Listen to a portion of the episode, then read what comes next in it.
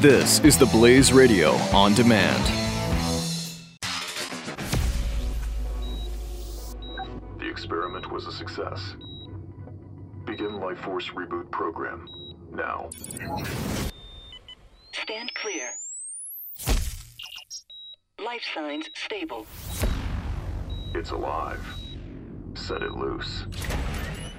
This is the Jeff Fisher Show on the Blaze Radio Network. Oh my. Hello. Han. it seems like an eternity since we've been together.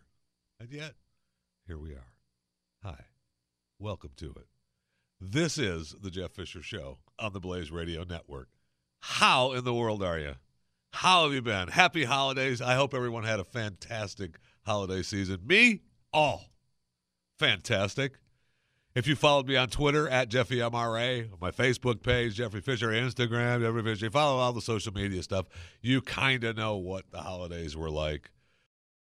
I mean, the house, you know, we talked a little bit about before we left what, it, what Christmas was used to be like. And now, you know, you've got to have the big tree and the decorations throughout the whole house. And my wife and my father in law had the house all looking beautiful. And kids wanted the outside. I'm not doing the outside. Sorry. Go look at the neighbors. Yep, they did it. That's fine. I'm the Scrooge. No problem.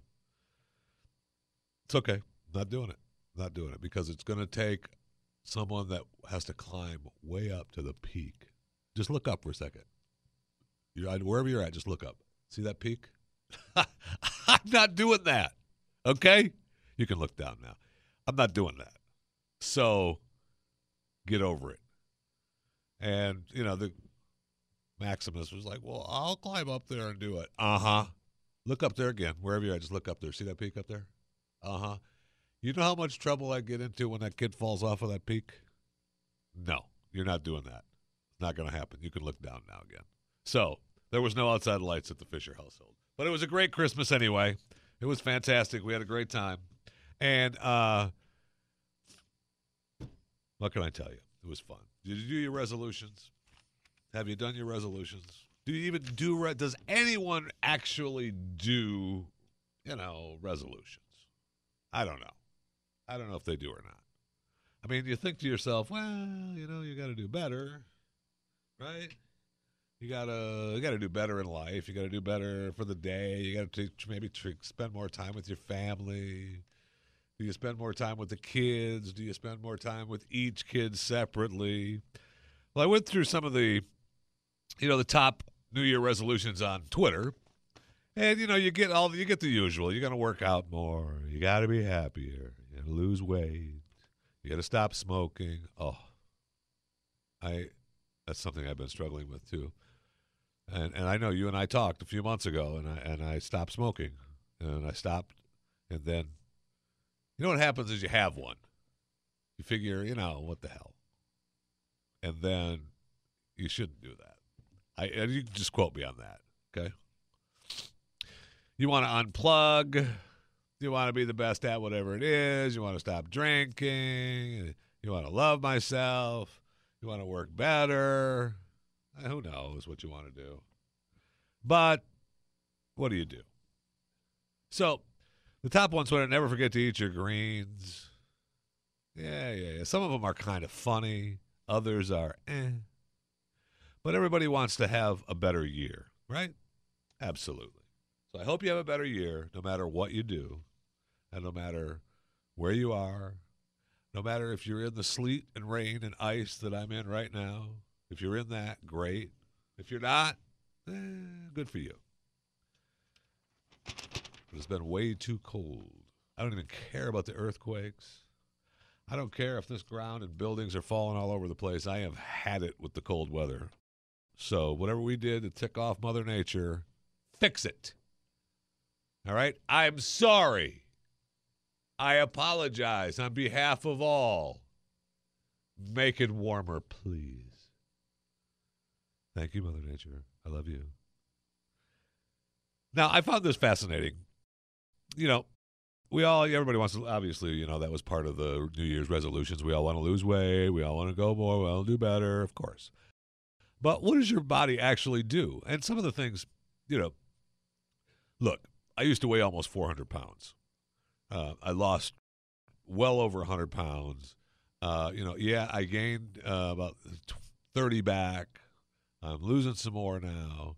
Uh, I'm feeling good. But what does your body actually do? And that's all thanks to simple2lose.com, by the way. Simple, the number two, lose.com. Uh, not a sponsor of this program yet. What will happen to your body in 2000 in this year, any year, really? Your body, I found this fascinating. You're going to produce 91 gallons of saliva. Think about that.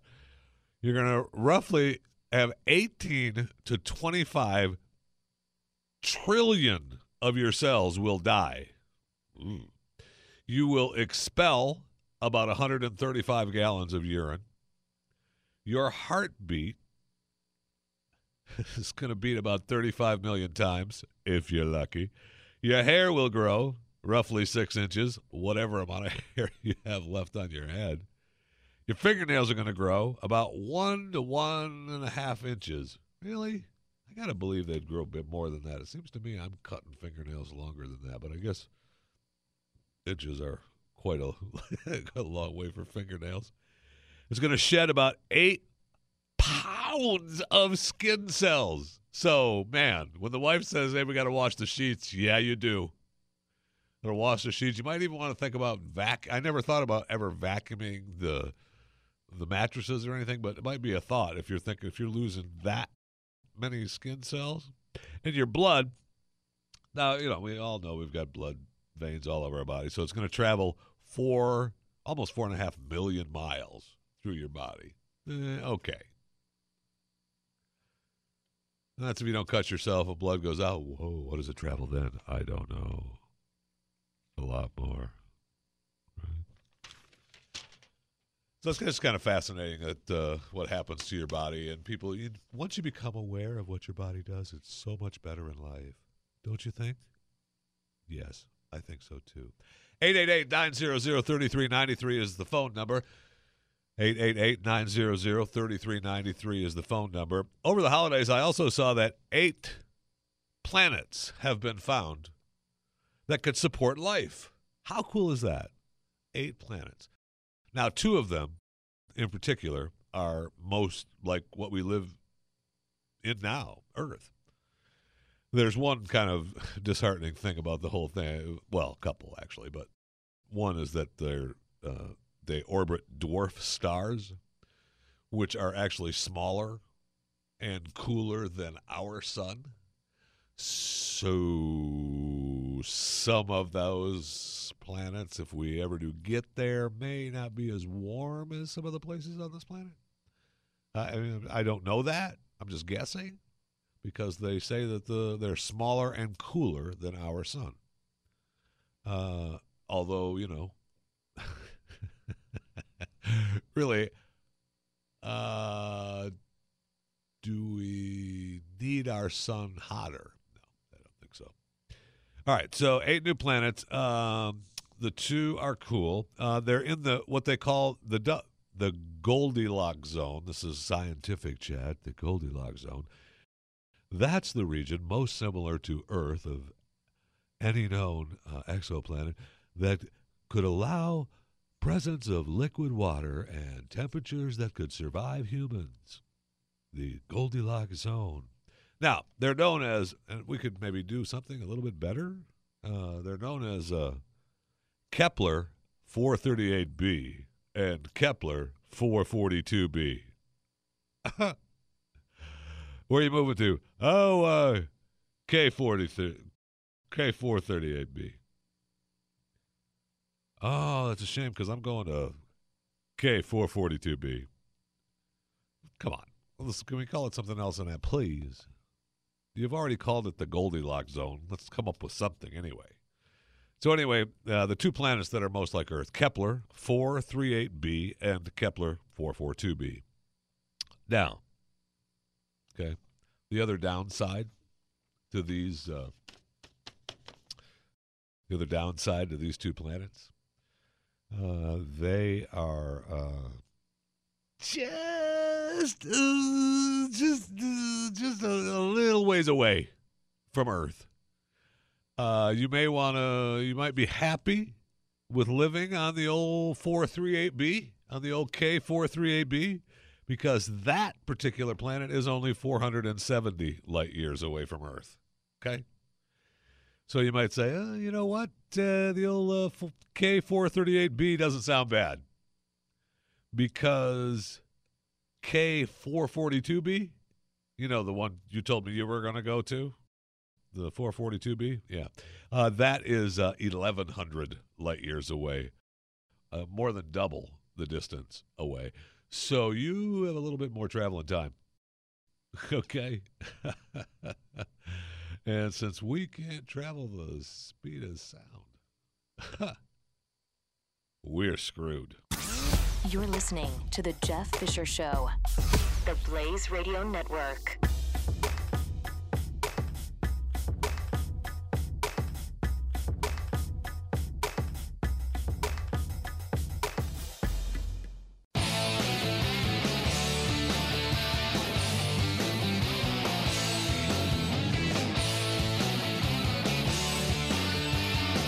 This is The Jeff Fisher Show. Hey, welcome to it. How in the world are you? 888-900-3393 is the phone number if you want to use it. If not, just sit back, relax, take it easy. We're here for you. Michael Pelka with Puro Pelka coming up immediately following this broadcast on the Blaze Radio Network. Chris Salcedo at noon, Mike Slater at 3, Joe Pags at 6. And you know, uh, so much new programming uh, coming this year on the Blaze Radio Network. And if you go to the Blaze Radio Network website, theblaze.com slash radio, theblaze.com slash radio, theblaze.com slash radio, we have other podcasts that you can download as well. So just, you know, go check it out. Don't try to, uh, you know, don't try to think you're cooler than everybody else. Just go there. You know what I'm talking about. Theblaze.com slash radio. Okay? It's very simple. I know you didn't hear me when I talk like this. So I wanted to make sure that you actually heard me, okay? All right. So I now believe I wonder if I have a lawsuit against Netflix. We've talked about it before on this broadcast. Netflix has ruined me for any kind of weekly show. They just ruined it. They just ruined it. Uh, We there's several shows that I love on that are you know week still weekly shows. They're still on. I still like them, but they just I so difficult for me to watch just one show at a time. It drives me crazy. It drives me crazy. Um, we sit down, you watch a show, and you DVR it, you watch it when you have a chance, and then all of a sudden you realize um, it's over, and you want more, but there's no more to be had. You know, in particular for uh, like uh, one show in particular now that I really just it has you know one show a week, and then it goes on a big hiatus and doesn't come back until February eighth.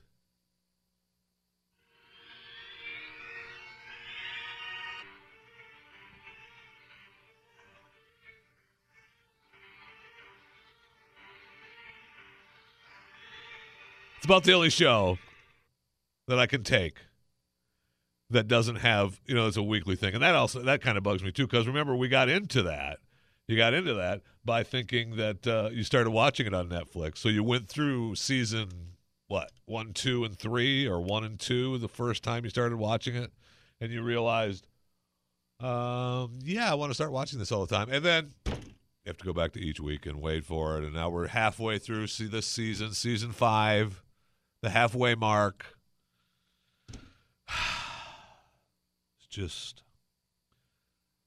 was a pretty good, pretty good season five. Although I want to, I want them to pick up the pace a little bit.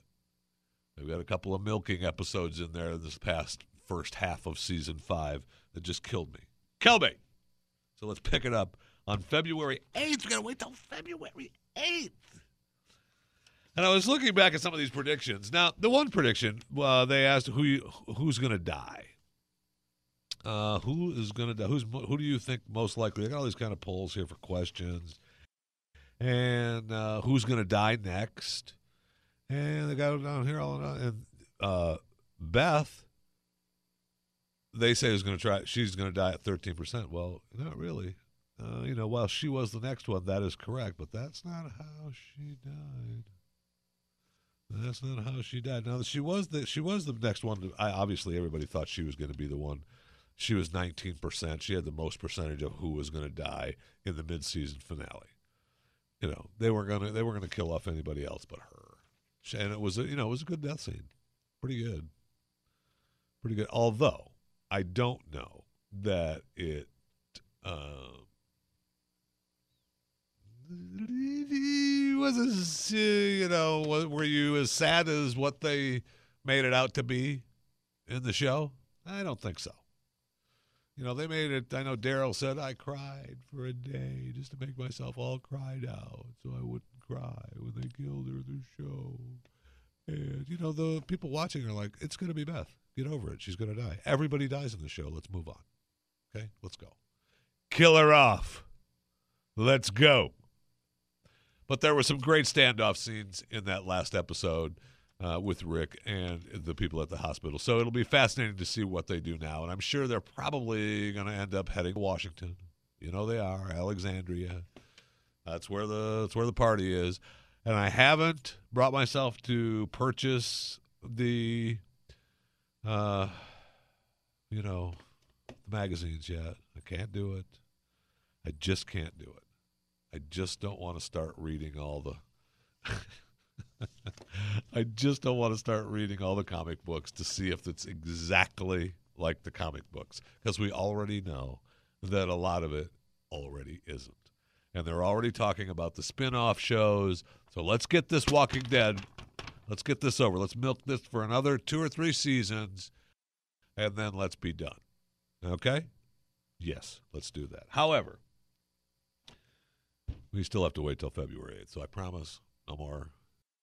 I promise, okay? No more Walking Dead talk till we're with you. You and I are together on the 7th.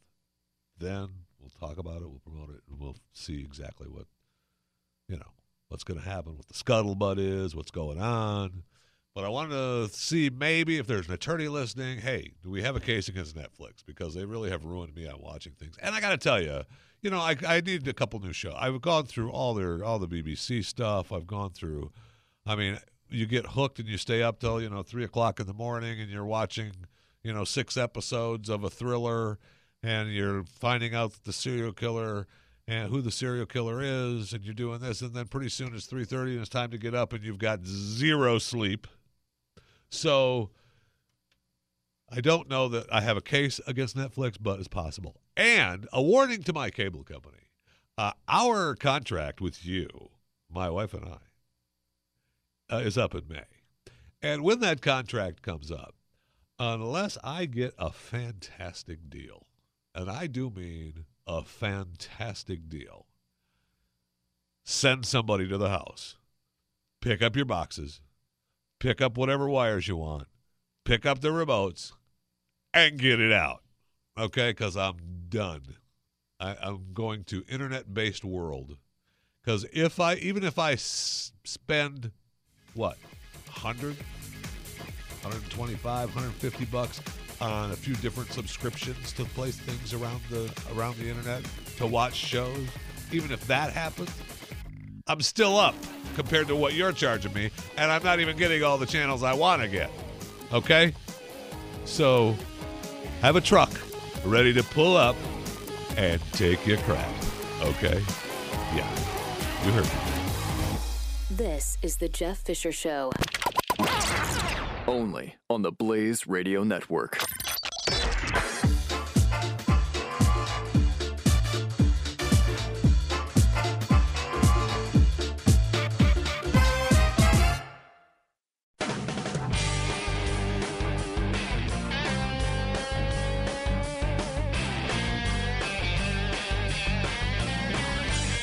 The Jeff Fisher Show is on. It is the Jeff Fisher program. Welcome to it on the Blaze Radio Network. I'm joined by Craig Gundry, Vice President of Special Projects for Critical Intervention Services. And Mr. Gundry, how in the world are you? Doing good. How are you? I am fantastic, although uh, with all the uh, you know the bad stuff going on around the world, and one of the things I wanted to talk to you about was uh, the stuff that goes on here inside the U.S. I know we got all kinds of bad stuff going on outside the U.S., and we're worried and concerned, and and we need to lock down some stuff inside. But most importantly, since oh I don't know the cities that uh, come to mind, Sandy Hook. Uh, Sandy Hook was the last one that was the big school shooting. Uh, Columbine was the, another huge school shooting, and there's many, many more down the list. And every time it happens, I think, oh my gosh, aren't these schools on lockdown? Isn't there security? And then I read in your uh, email that you sent me about your new program, the Guardian Safe School Program model. And I think, well, aren't they already doing that?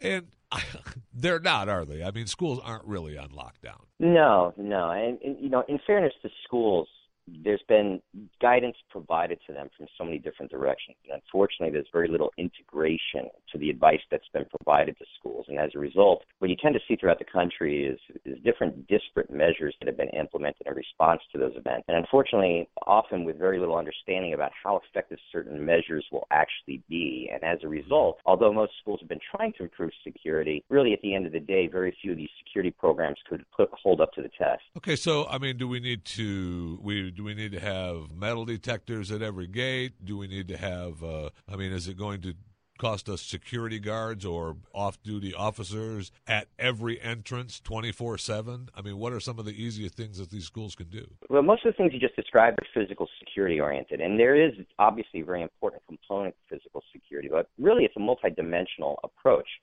Part of it is uh, is proactive in nature, aimed at reducing potential threats by implementing certain kinds of measures, such as having an effective safe school climate and culture, having an effective system for recognizing, investigating, and assessing threats in schools. Oh, so you But want to there is an profile these students? Is what you want to do? Well, well, being able to recognize students that may be uh, on what's called the pathway to violence, and then being able to assess whether or not they truly are, or if there's other issues involved, and then design a management strategy in order to help de-escalate the situation and help them get long-term help. But then there is a very important component to physical security, and that's one area where we find that a lot of schools are genuinely confused. There is, at the end of the day, physical protection science is all about math. And that math at the end is really built around two important times. And the first Right. time is what's called adversary task time. It means the amount of time it takes for a bad guy to enter into an environment and accomplish his objective. Then the second time that's involved there is response time. And that involves two central elements, one of which is detecting an intrusion, reporting you it, and then of course the response.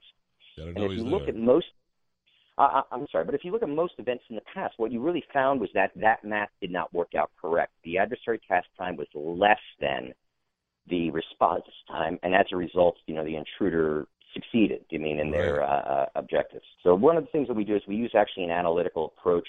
Um, the uh, in fact, it's uh, it's a- it's a it's a core approach that's used in physical uh, protection science uh, based on the, what's called the estimate of adversary sequence interruption model developed by Sandia National Labs. I was just thinking about that. The estimated.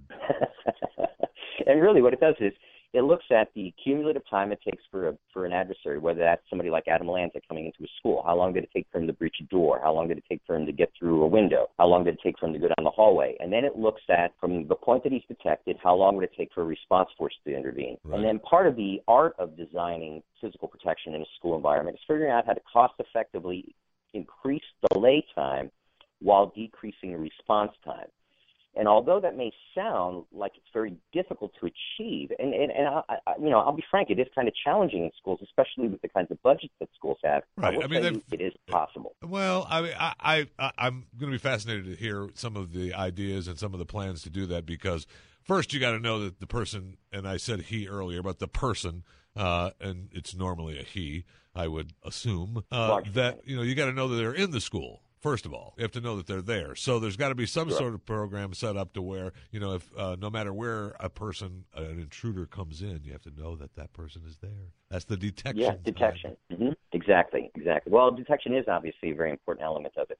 But keep in mind too, as we talk about all these different measures, you really have several different categories of threats when we talk about school violence. 58%, according to our study, of uh, perpetrator types are really the insider students, such as what you saw in Columbine. Uh, so, before. all right, they're already there. You know, and then 28% actually are outsider adults, people like Adam Yeah. Lanza, Charles Carl Roberts IV, you know, people like this that have no direct inside connection to the school itself. So a lot of what we do in the way of physical security is more effective against the outsider adult than it would be against the insider threat that already Right. has access. That's where the other proactive measures become very important. Right. Okay. So now, uh, do we have a phone in every corner? Do we have uh, cameras set up everywhere? Do we? I mean, what- Well, communications Take- is us. really important. In fact, you know, it's funny you mentioned communications because that's one area that we find that a lot of schools have uh, problems. Because, uh, you know, many schools, for example, if you have an intrusion into the school, it may take three separate phone calls for a teacher to notify all the necessary uh, uh, authorities in order to get an effective response. One call to the principal, another call to 911, and then maybe another call over a public address system for a lockdown. And I'll be honest with you, anytime you have a situation like this where people's lives are at risk,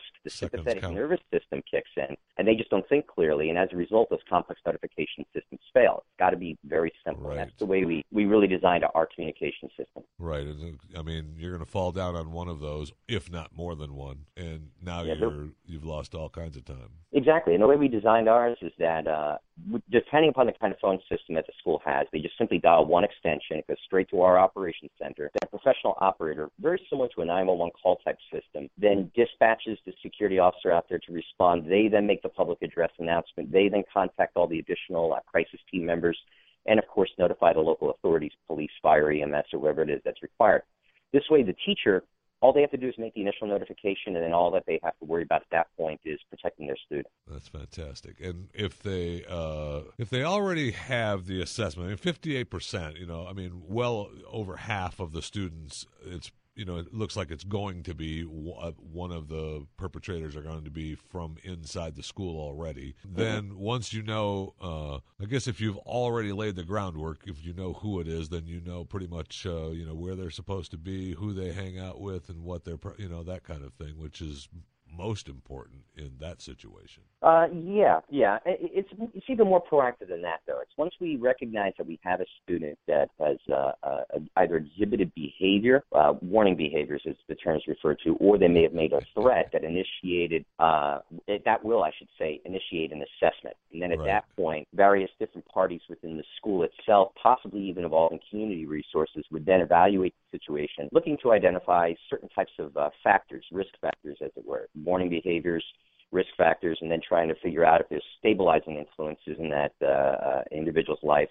And then we design a management strategy, which really is uh, part of it is supervisory in nature, but part of it also means engaging the parents and you know, helping the parents. I mean, uh, uh, make sure that that student gets the necessary assistance, and then monitoring the situation long term to make sure that it's not continuing to escalate. All right, so it's an interesting thing. yeah, I, it's- I'm, Go I'm ahead. sorry. Go ahead. I was just uh, I'm concerned that uh, you know you've got the program, all right, uh, the Guardian Safe School program, and you've got it set up, and and now you're you're going out to. Uh, you know, you're saying most a lot of this is uh, budget oriented. I mean, there are schools, you know, suffering through a lot of things right now, and you know, uh, because of budget cuts and uh, you know, budget issues, maybe not cuts. And um, why, you know, is, can't we just go to school systems? And isn't it? Wouldn't it be better to have entire school systems set up with some sort of safe program for the children? Oh, absolutely, absolutely. Um, in fact, uh, uh, a lot of the work that we do uh, right now in this regard is uh, consulting for uh, schools or for school districts that are trying to implement a similar or would like to implement a similar type of program proprietarily, I mean, in-house. Uh, the way we designed our program is to really be turnkey for the benefit of clients that that don't really know how to or don't really want to try to figure this all out. Instead, Right. you know, they can just simply hire us and we put the program in place for them, provide all the training, you know, the, the policy and procedure development, that kind of thing. But a lot of others tend to go the consulting route and instead want that developed internally for their organization. All right. So, um, are we? Are we? Have we implemented in uh, school districts across America already? You've only got one more school district to go, and we've covered everything, right? well, I wouldn't quite say that. Uh, no, oh, that's disappointing. No, no, not yet, not yet. We're not quite at that point. But uh, I, I'll tell you, you know, John Jay College of Criminal Justice did a peer review on it this last year, which was great. The, uh, they've actually kind of hailed it now as a model for best practices in school security throughout the United States. And uh, uh, I would eventually, you know, like to see uh, John Jay or maybe some other uh, academic parties helping uh, with regard to getting this information out to school districts so that it's not just, you know, CIS down here in Florida that's doing this, but instead this uh, type of approach would be more universal and available throughout the country. Because really, at Well, the how end of the day, these are the most important assets that we have as a community to protect. And it's just really kind of sad that we're at where we're at right now. Yeah, no kidding. But how much of this needs to uh, have some sort of uh, communication with the, you know, with local law enforcement as well, let alone just inside the school districts? Oh, in many cases, that becomes essential, especially if local law enforcement is, has an SRO program in place that provides uh, protection where the response inside of schools. Uh, there's a lot that schools can do that don't necessarily require law enforcement uh, involvement. But at the same time, I mean, uh, especially with regard to the response, I mean, if they have SROs on site, then that has to be an integral part of the whole program. All right, so I want more information. I'm listening, and my student is going to public school and not being homeschooled. I need to do what for your information? Well, if anybody's interested in base and maybe exploring these concepts a little bit uh, deeper, I'd encourage them to visit our website, World Wide Web, CISWorldServices.org. We've got a lot of information up there about how the program operates, and if there's any schools out there that are interested in uh, in adopting this kind of method, they're more than welcome to reach out to us, and we'd be happy to help them out. That's fantastic. Craig Gundry, Critical Intervention Services. Thank you so much, man. I appreciate it. It's been my pleasure. Here we go. This is the Jeff Fisher Show on the Blaze Radio Network.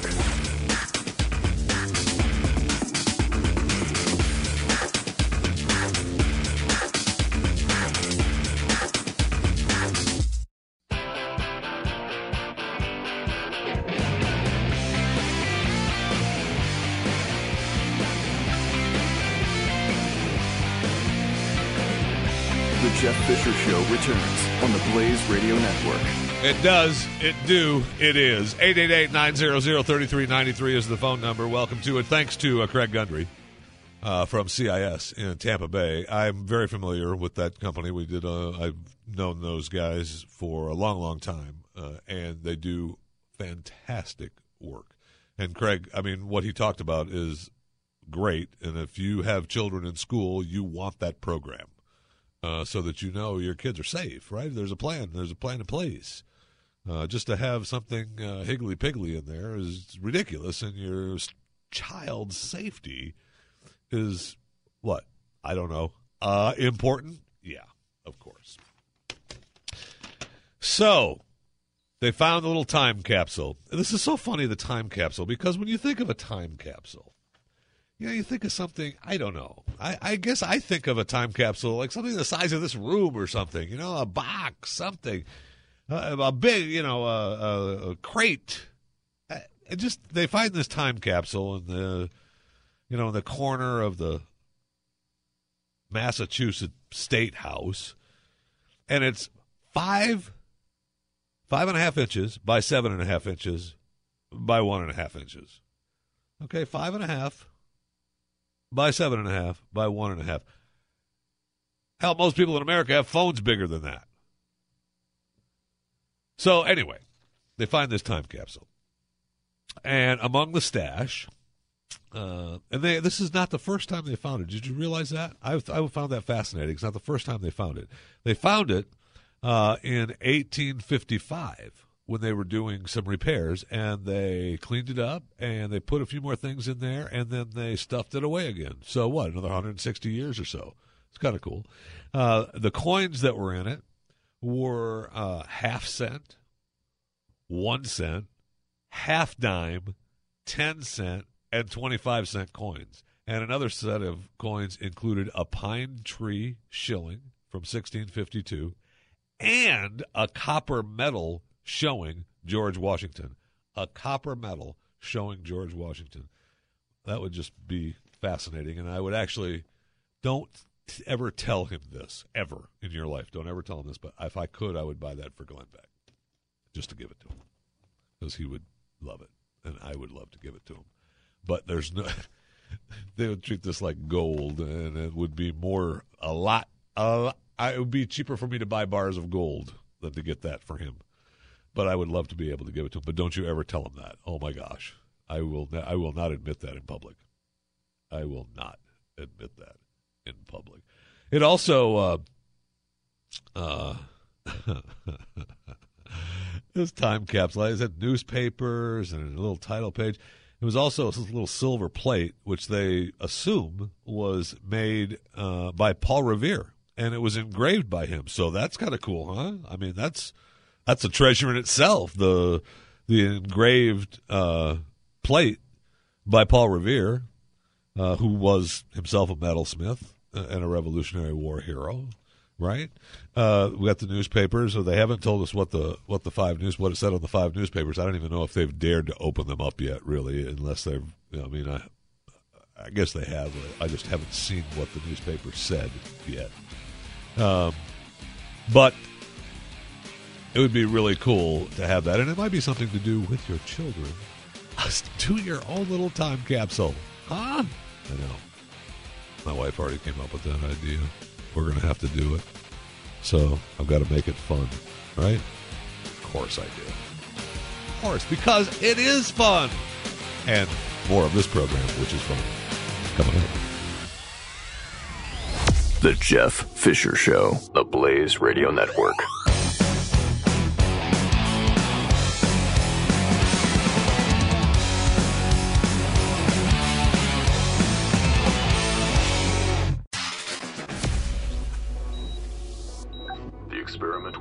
Was success. Begin Life Force Reboot Program now. Stand clear. Life signs stable. It's alive. Set it loose. This is The Jeff Fisher Show on the Blaze Radio Network.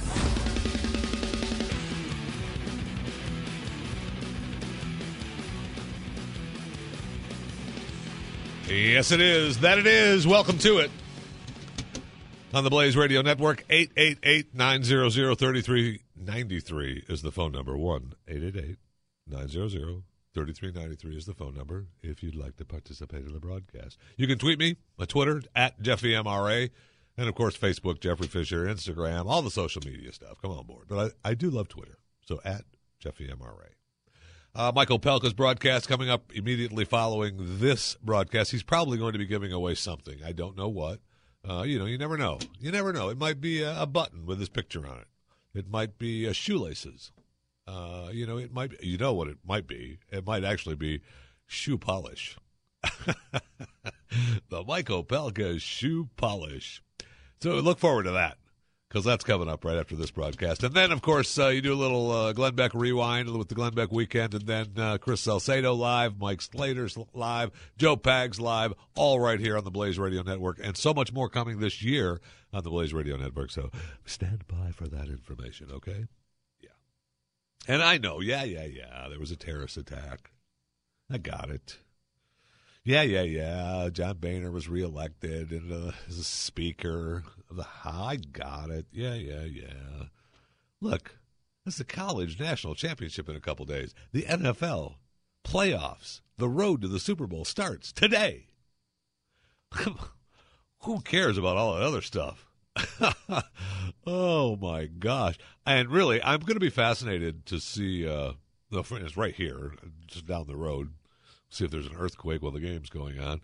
Uh, it'll be uh, fascinating to see. Uh, you know, the crowd will, of course, will be sold out. Everybody wants to go. I mean, it's Ohio State and you know Oregon, the two the two O schools, OSU and ORE, uh, OVO. Uh, for the national championship, but the college bowl season was, you know, exciting, and uh, a lot of teams won. My you know, the Missouri Tigers, MIZ, ZOU baby, uh, they're doing good. They they ended the season great, and uh, you know some teams uh, ended the season with uh, you know some frightening uh, some frightening numbers.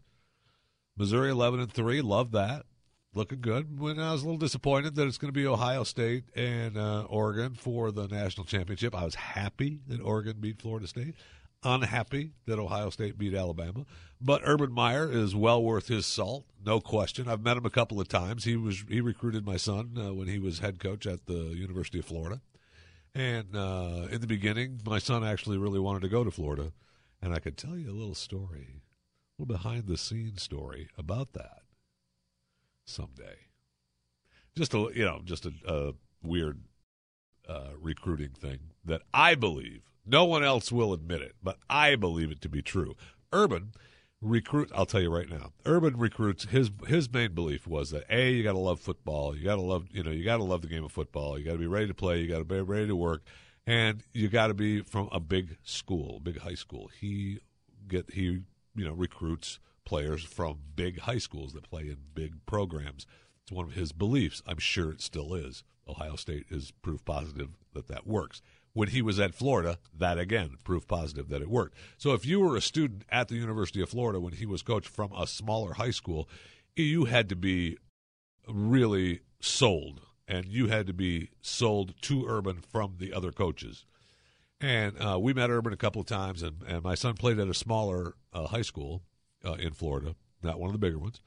And so, uh, you know, Urban was questionable on my, and they didn't tell him, so he ended up going to Missouri, which is fine. I mean, Missouri's great. We was recruited by Auburn and uh, recruited by a bunch of schools, and he picked Missouri. That's fine.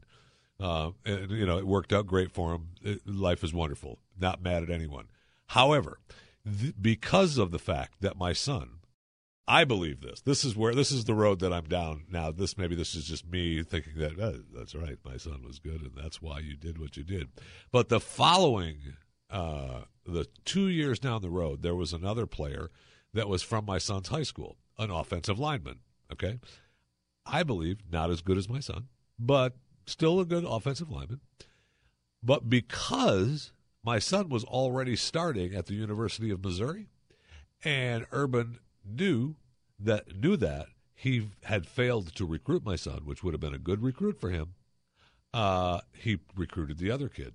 So because he felt, you know, he felt, oh, maybe this school's got something going on for offensive linemen. That's just my little inside story from Urban Meyer of the University of Florida and the University of Missouri, and a little bragging on my boy Elvis Fisher. That's it. That's it. That's all I got for you. Now, it's the new year, and what do you got? We can we can talk football. I'll talk football with you forever, and then you're going to go, um, Jeff. Uh, no, uh, we go to the sports station for that. Well, if doggone it, I could be the sports station. Okay, this could be the sports station. I can do that. no, don't push me. Don't push me. All right, I've done sports before. I can do it again. Okay. I've got another great recruiting story. I won't tell you this one today either, but I, I promise. Either because I did tell you the other one.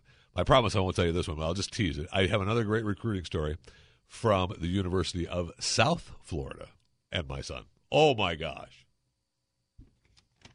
That actually there isn't any uh any question about my beliefs or you know I think that the coach did this or I think it's all facts. And at the time, I was working for the University of South Florida as a color radio broadcaster for their football program. I mean, I went to all their games. I broadcast their football games. The radio announcer did interviews with the college coaches uh, in the in the Big East. I talked to all the Big East. I mean, uh, so I'll tell you that story someday too. Now, what would you do? How can you say that line without saying a Klondike bar? What would you do for a Klondike bar? I mean, you can't. You can't but that's not where I was going with this. More protein than beef, more omegas than salmon, tons of calcium, antioxidants, vitamin B. Okay? What do you what do you think it is? It was produced in the special scientist R&D lab at Beyond Meat. Beyond Meat. Beyond Meat. It's a plant protein based performance burger delivers juicy flavor, real thing with none of. Now, this is what kills me about the Beyond Meat. Okay. It is, uh, it says here, hey, it delivers the juicy flavor and texture of the real thing with none, none of the dietary and environmental downsides. dietary downsides, I'll give you. What are the environmental downsides to eating a burger Really? Really? Come on.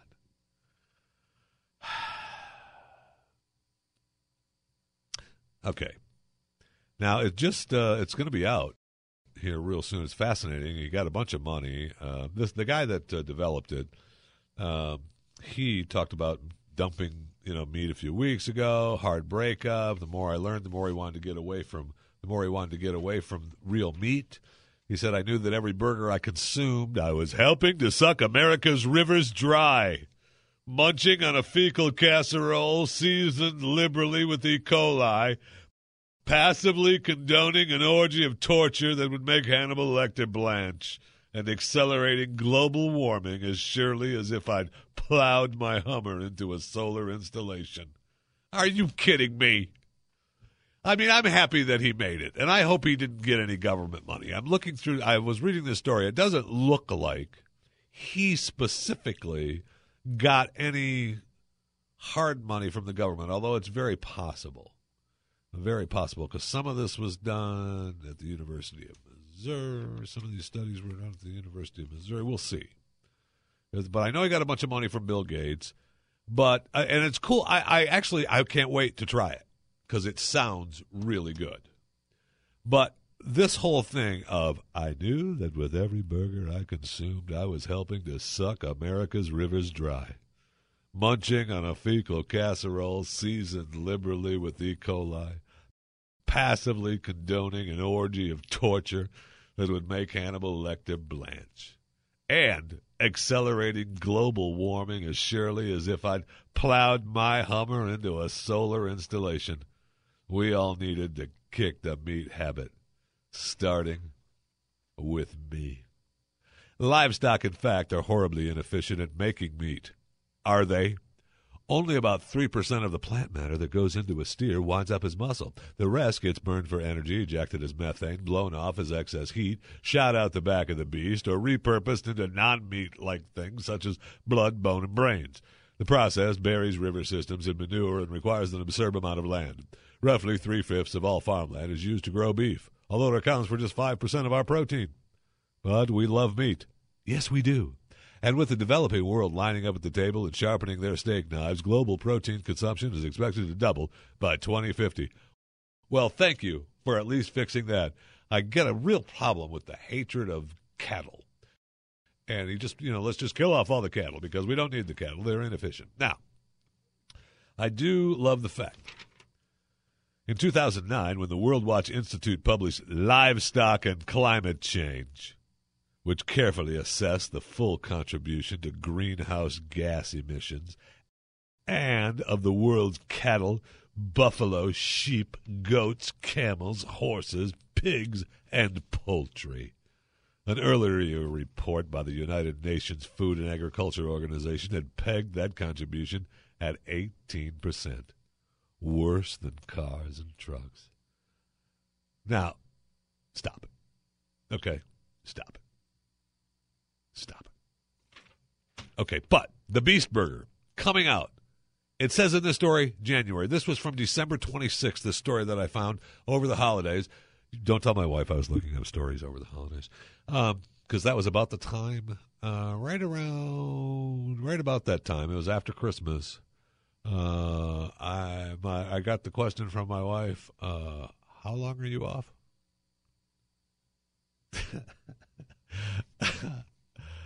Uh, it's a few more days, honey, and I'll be out of here. Anyway, the Beast Burger coming out should be out right now uh, in select Whole Foods. Uh, quarter pound, well marbled USDA ground beef, lovingly grilled at home, served piping hot. I'm telling you, it sounds good. I cannot wait to try this. Better chew. Beef burger is Grizzly. Uh, so hopefully it'll be good. I can't wait. I cannot wait to try this because if it's not what they claim it to be, and other veggie burgers have not been, and this isn't really a veggie burger. This is just a you know right. It's the the meat from plants, right? Beyond Meat, the Beast Burger. They're claiming you know this is kind of like the uh, you know, hey, it's not it's a veggie burger that isn't a veggie burger, and we're making this so we can replace meat, so we don't have to have all this cattle to feed people because it's so damn inefficient, right? So it better be good. This is The Jeff Fisher Show. on the Blaze Radio Network.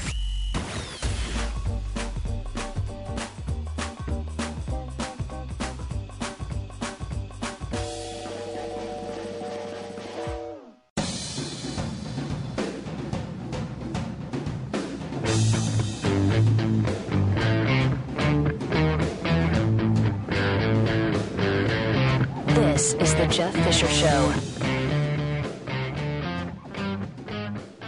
Welcome to it. 888-900-3393 is the phone number. You can join me anytime, 24-7 on my Twitter account, at JeffyMRA. Michael Pelka, Puro Pelka, coming up immediately following this broadcast on this very network, the Blaze Radio Network. And not only is there live programming on the weekends, why you should listen on, I don't know, um, a Monday through Friday. Because you have a Doc and Skip, Glenn Beck, Buck Sexton, Jay Severin, and Pat and Stu. I mean, that's a weekday lineup. And so go to theblaze.com slash radio for more information. Shall you? Yes, you should. You shall. What if I told you? This actually sounds good on the surface, but when you dig a little bit, you think maybe she's right. If I came to your front door and I handed you a check for nine hundred and seventy-four million seven hundred and ninety thousand three hundred and seventeen dollars and seventy-seven cents, what would you say? I mean, it's not nine hundred and seventy-five million dollars, but it is nine hundred and seventy-four million dollars and seven hundred and ninety thousand three hundred seventeen dollars seventy-seven cents.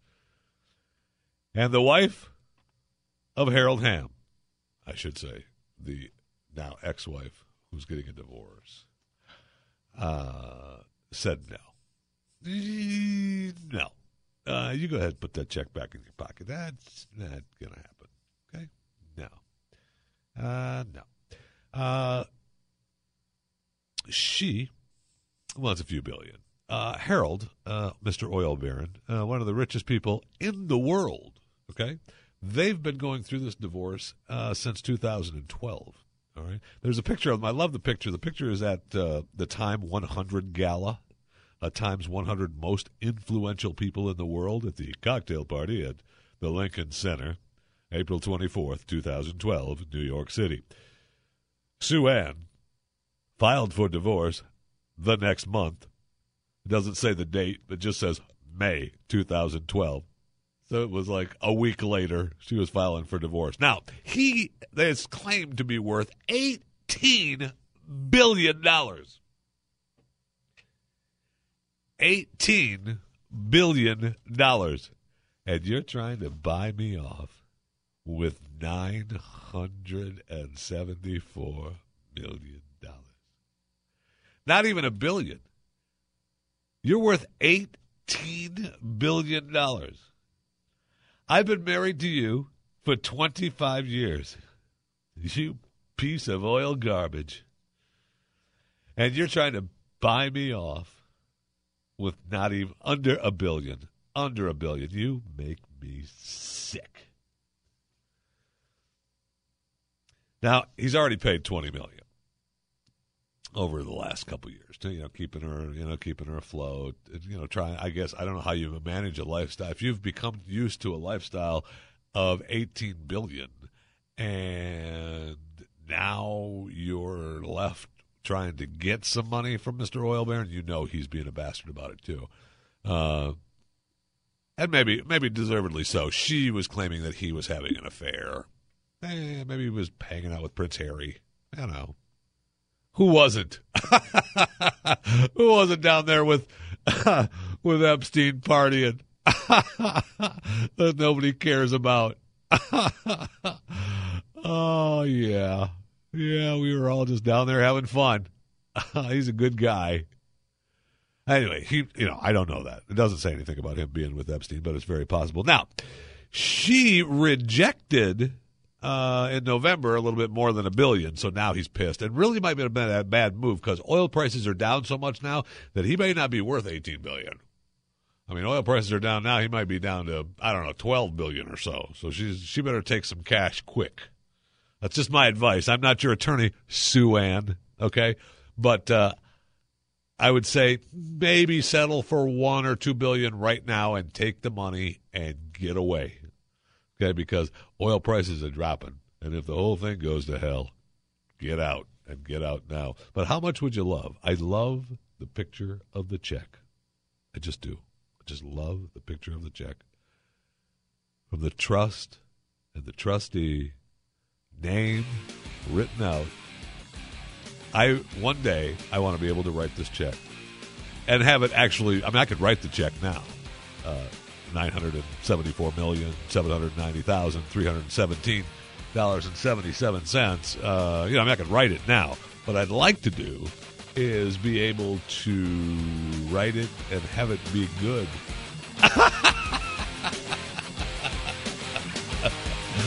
oh, that's going to happen. The Jeff Fisher Show, the Blaze Radio Network.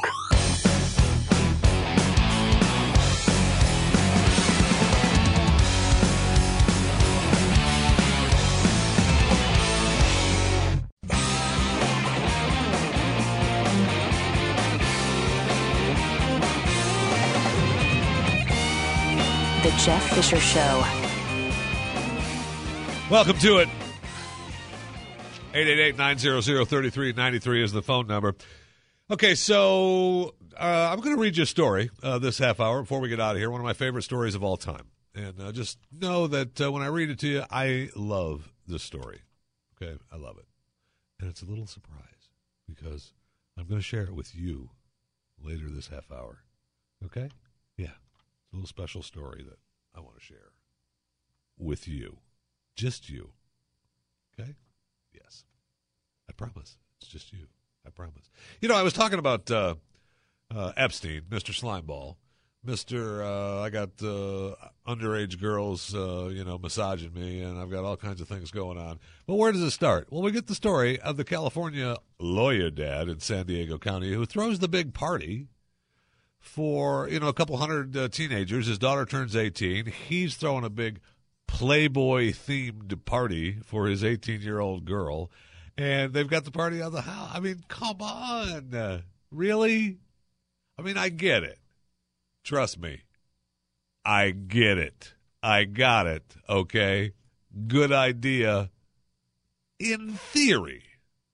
In theory. Because you know he was thinking, well, I mean, I don't know what else they've done in their life. I don't know. He's Mr. Lawyer. The mom tweeted about it. You know, happy birthday.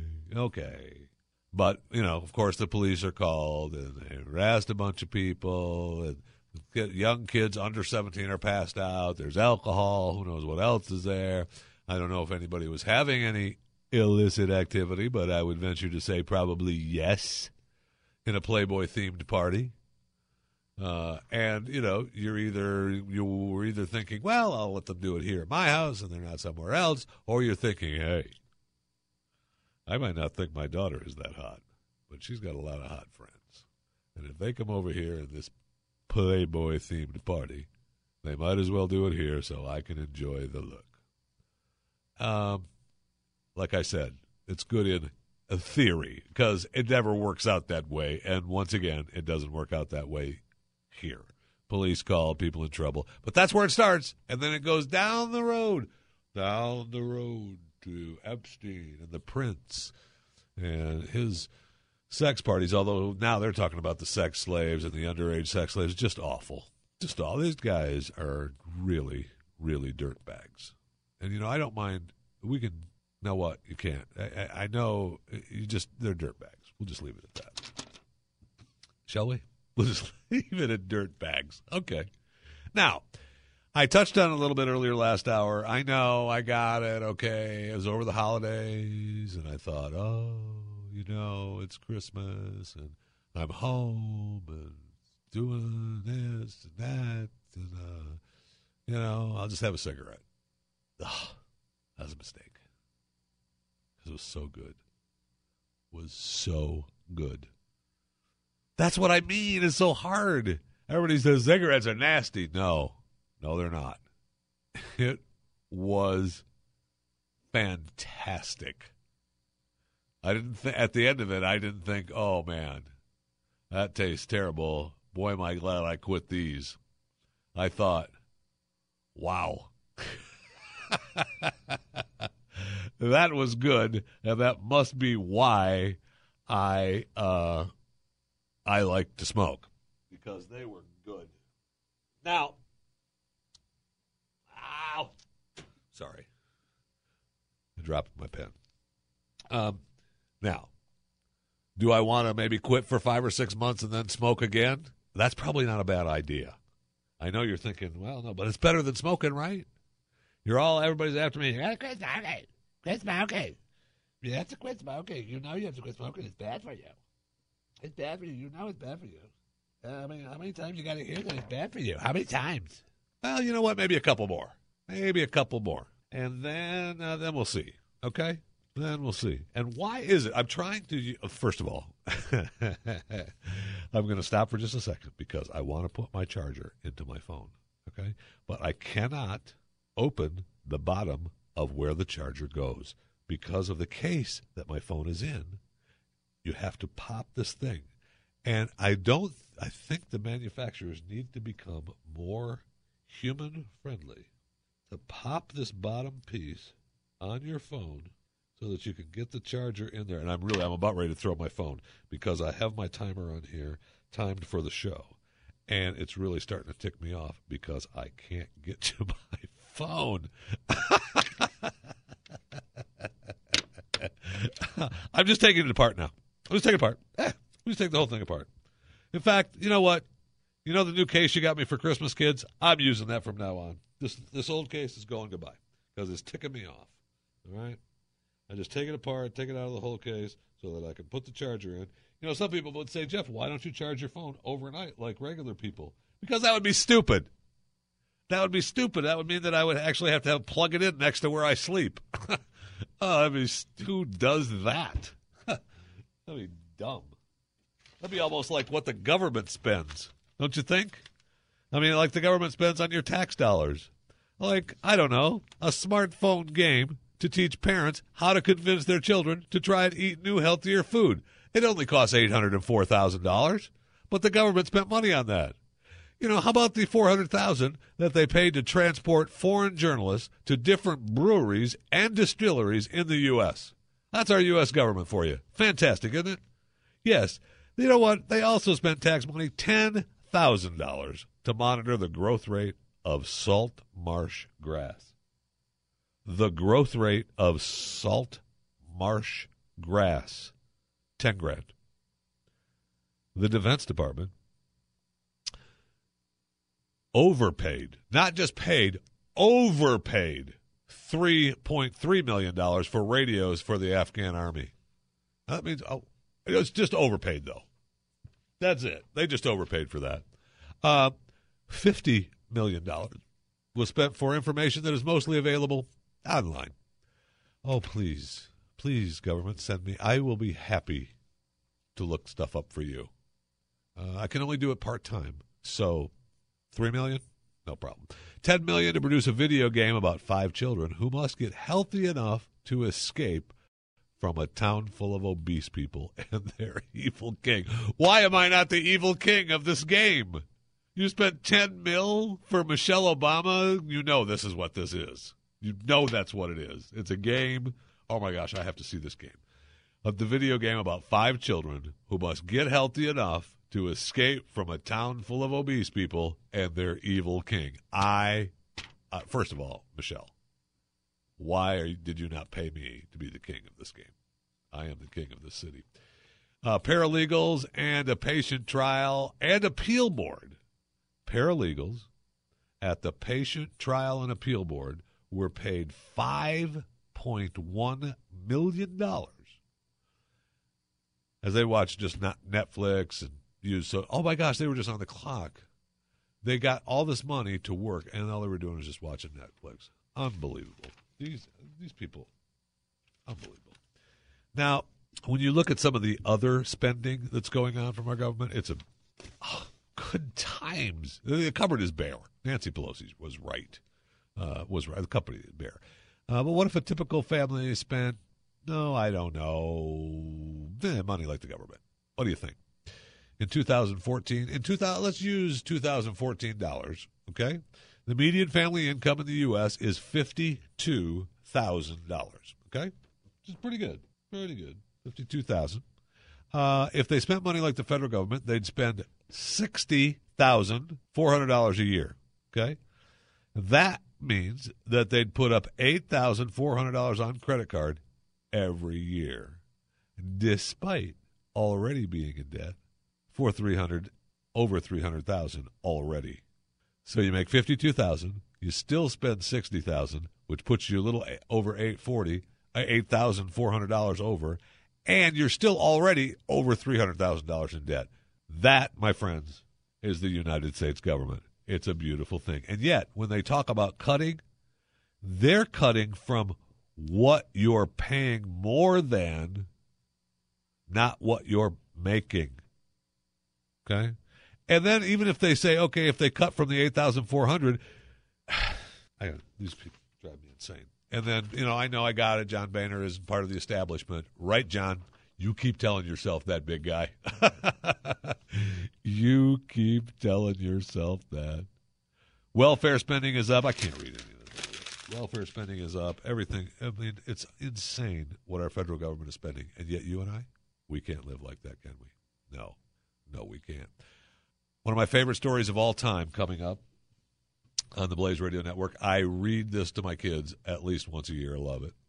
Uh, Michael Pelka coming up, Chris Salcedo, Mike Slater, Joe Pags, all right here on the Blaze Radio Network. There is absolutely no reason for you to go anywhere else. I don't know if you uh, if you listened to uh, another classic moron trivia uh, yesterday on uh, the Glenn Beck radio program, but you've got Dallas and Green Bay coming up today. So you've got football today. You've got cold weather. I mean, build a fire. You've already listened to this show, my gosh. Just download it. You download it, and you can listen to it again because you know there was some information earlier on the show that you probably want to hear again, for sure. There, there was, right? There was information earlier, that information that you wanted to hear? Of course there was. So you just download that and listen to it again. Sit by the fire, and you don't even need to listen to the football announcers. Who listens to them anyway? Who listens to the football announcers? I know I don't. I call my own game. And that's a fact. I can't.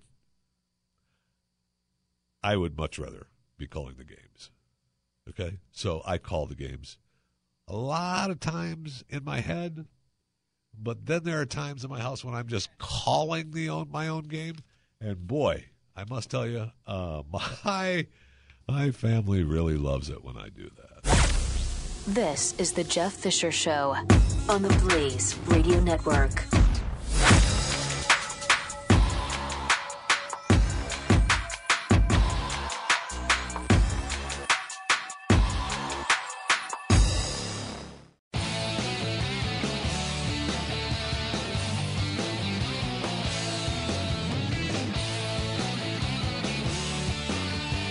The Jeff Fisher Show. This story from a book back in 1997, I think.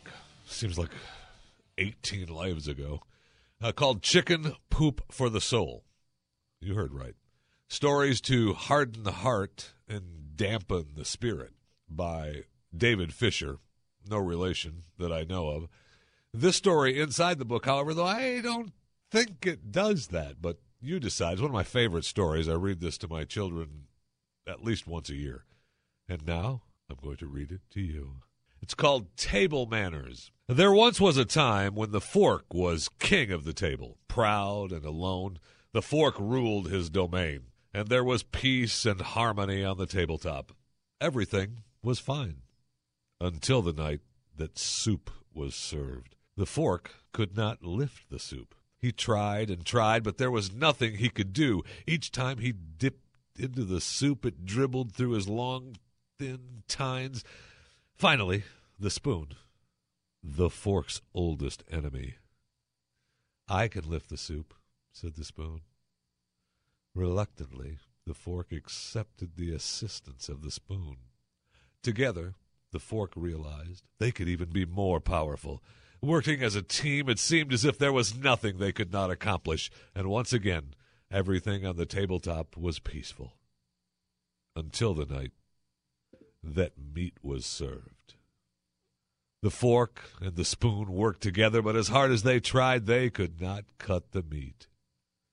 The knife, the enemy of both the fork and the spoon, came along. I can cut the meat, said the knife. Reluctantly, the fork and the spoon accepted the assistance of the knife. The knife cut the meat, and the fork picked it up. Together, the fork, the spoon, and the knife were all powerful. Working as a team, there was truly nothing they could not accomplish. And so, for a time, peace and harmony reigned on the tabletop. For it was true. Working together, the fork and the spoon and the knife were able to accomplish all that was demanded of them. But then, one dark night, lemon meringue pie was served. The knife said quickly, I can cut it. The spoon said pleasantly, and I can pick it up. But the fork, I can cut it and pick it up. So once again there was distrust on the tabletop. And while the spoon was busily occupied picking up the lemon meringue pie, the fork whispered to the knife, You know, we don't really need the spoon. And if we get rid of him, there'll be more for us. So while the spoon's handle was turned, the fork and the knife pushed him off the table. For a time, there was an uneasy peace on the tabletop. Then one day, a big piece of chocolate cake was served. The chocolate cake was the fork's favorite dessert. The fork cut into the cake and picked it up. It was delicious.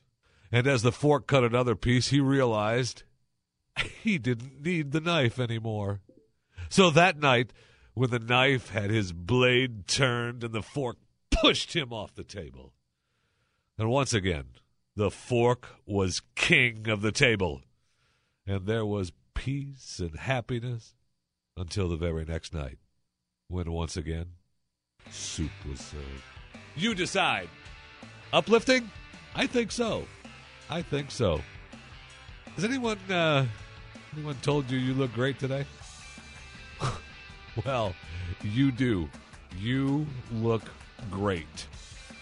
Except you're not going to wear that all day, are you? Okay. Okay, hey, hey. It looks good on you. We'll talk again soon. Peace. This is the Jeff Fisher Show, only on the Blaze Radio Network.